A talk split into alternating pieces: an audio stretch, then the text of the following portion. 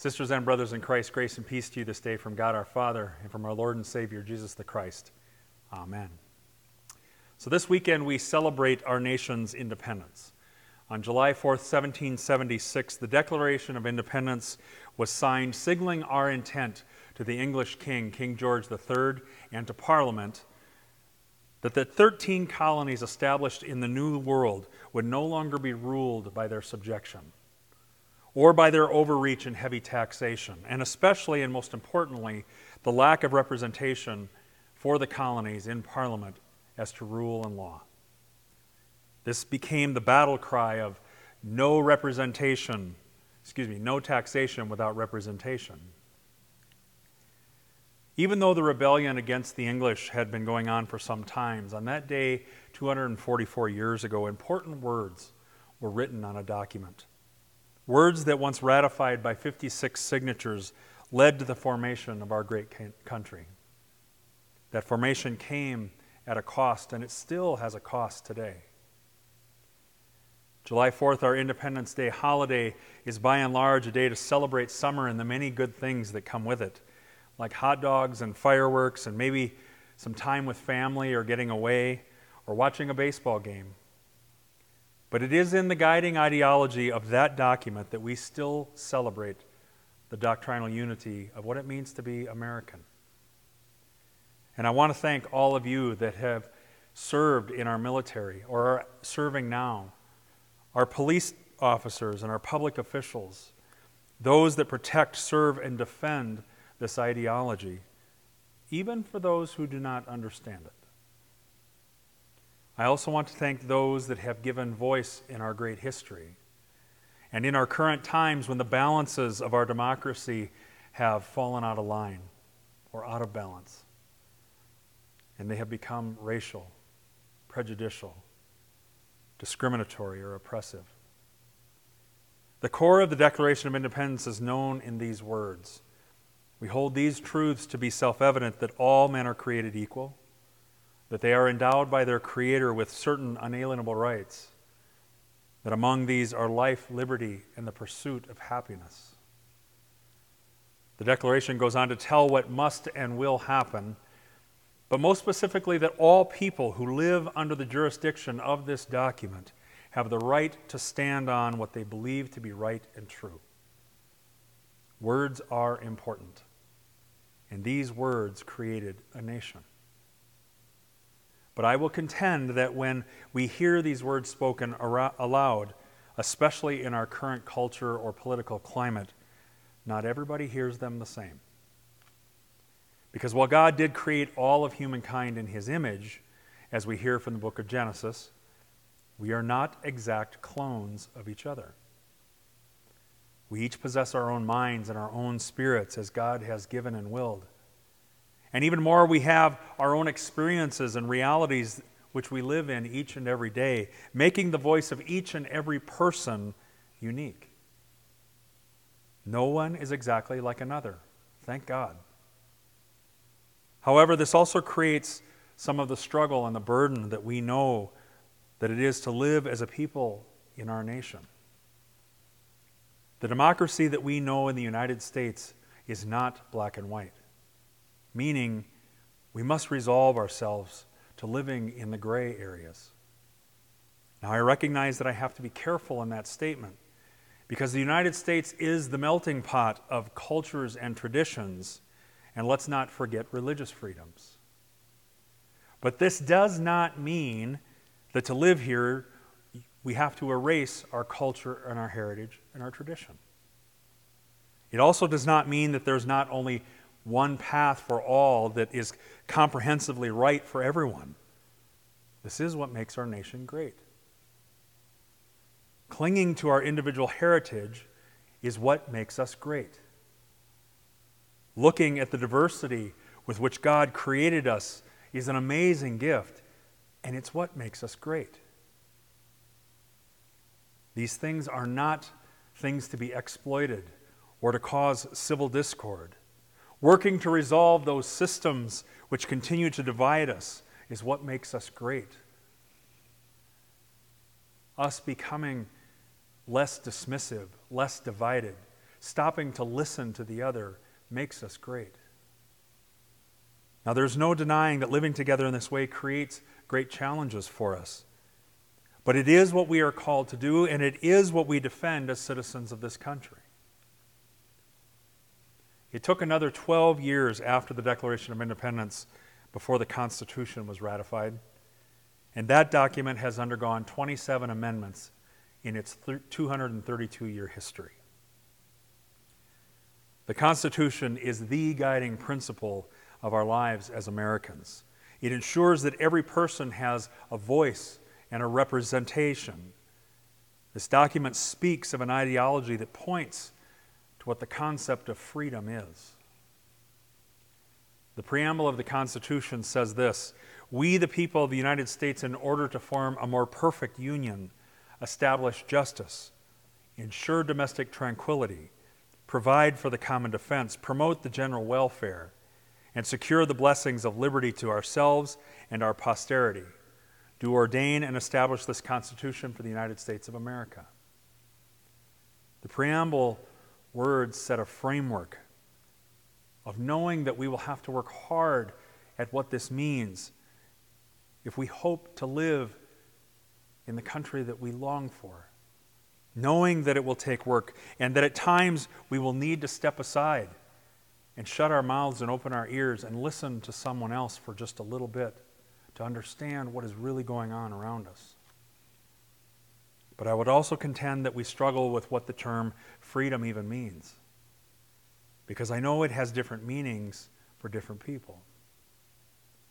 Freedom is a hard concept, and even harder to agree on exactly what it means.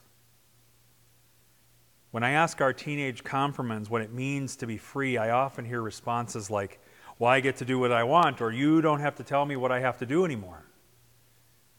Did I say that was a teenager's response? I just want to make sure. When I looked up the definition of freedom in Webster's dictionary, it gave me 11 different citations. Things like the quality or state of being free, the absence of necessity, coercion, or constraint in choice or action, liberation from slavery, the quality or state of being exempt or released from something onerous unrestricted use, ease and facility, the quality of being frank, open, or outspoken, improper familiarity, boldness of conception or execution, a political right, a privilege. It would seem that there are many ways of trying to understand the concept of freedom. Because freedom is hard. In our text for this week, St. Paul speaks in our second reading from Romans on what it means to live a divided life. Paul pushes into the understanding that we that confess the name of Jesus Christ live subject to the law of God while equally living subject to sin. Paul describes this tension that we have with knowing the law of God, which Martin Luther called the most salutary doctrine of life, that is, giving us the most benefit, which stands in contrast to our own sinful existence. Paul writes, For I do not do the good I want, but the evil I do not want is what I do. Paul seems to have a firm grasp on the reality that we have no free will, especially in matters of salvation. And we will always struggle outside of God's grace and His mercy. This is exactly where we get the understanding that we are in bondage to sin and cannot free ourselves, what we confess every time we come to worship.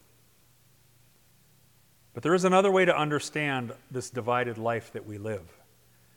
Those that have been baptized into Christ Jesus live with one foot in God's heavenly realm, knowing God's goodness in His grace and His mercy, and yet still subject to our existence in this earthly realm where we are still under the effect of human sin and human desires. Friends and hearers of God's word, the point I'm trying to make today is that while we profess living in the principles of freedom, we are not truly free. We are still subject to one another and the brokenness of the human condition and the brokenness of the human relationship with God. This is the burden of our humanness. That even as much as we want to defend each other or stand for the rights of another or even look at each other in the best possible light, we don't do this. This is never more known than how we vote. When we step into that voting booth, neighbor be damned, I'm voting for what's right for me and best for my life, right? Think about that. No, we are enslaved still to our own desires. We are bound to our sinfulness, actually. Jesus Christ begins our gospel text today with these words But to what will I compare this generation? I feel like these words are a rebuke and a commentary on our world today. I cannot even imagine what God must feel as he sees people who profess believing in him and yet treat each other the way that we do. What we selfishly seek only for ourselves, and we look at someone that sounds different or looks different than us, and we see them or think of them as less than, that they don't have a voice. Because Christ's words for us this day speak from a posture of knowing. Knowing that He has come into the world to take away the sins of the world, dying for them, removing the effect they have on you and your life, to grant you rest, to grant you peace, but yet you keep stealing them back. We cling to our sinfulness as if it's the most valuable thing in our lives because it is often the very thing that the devil makes you think is your identity. The devil knows that you live a divided life, and he is using all of his strength and all that he has to keep you under his thumb and keep you divided and separated from God. He does not want you to know true freedom. So he keeps putting things between us like skin color or socioeconomic status. Yes, even our religious confessions. He wants to keep us divided because a divided house cannot stand.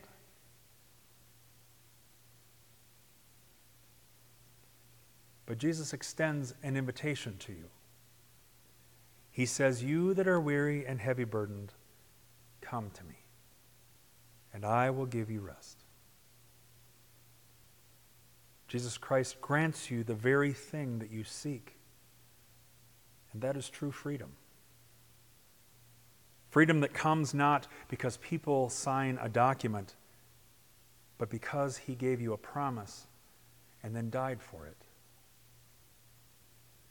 Promise that cannot be amended and yet still comes in powerful and simple words. And those words are, You are forgiven you are forgiven.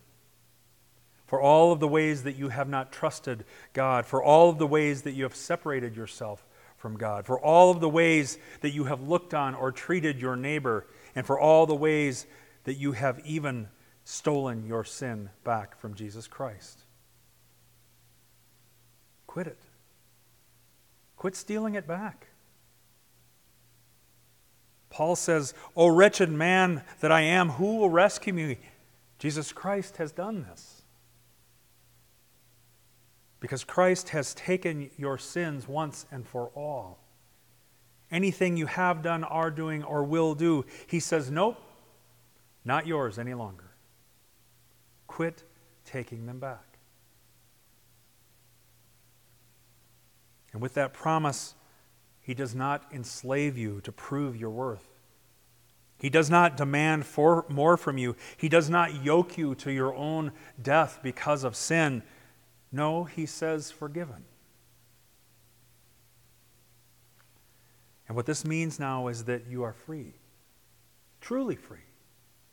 Free from sin, free from the accusation of sin, free from death and the devil. God says, You are mine, each of you, because my Son has revealed me to you and eternal life is yours now to know.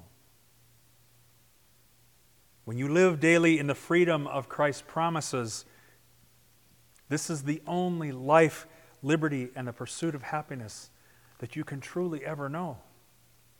And it can never be taken from you. Thanks be to God. Amen.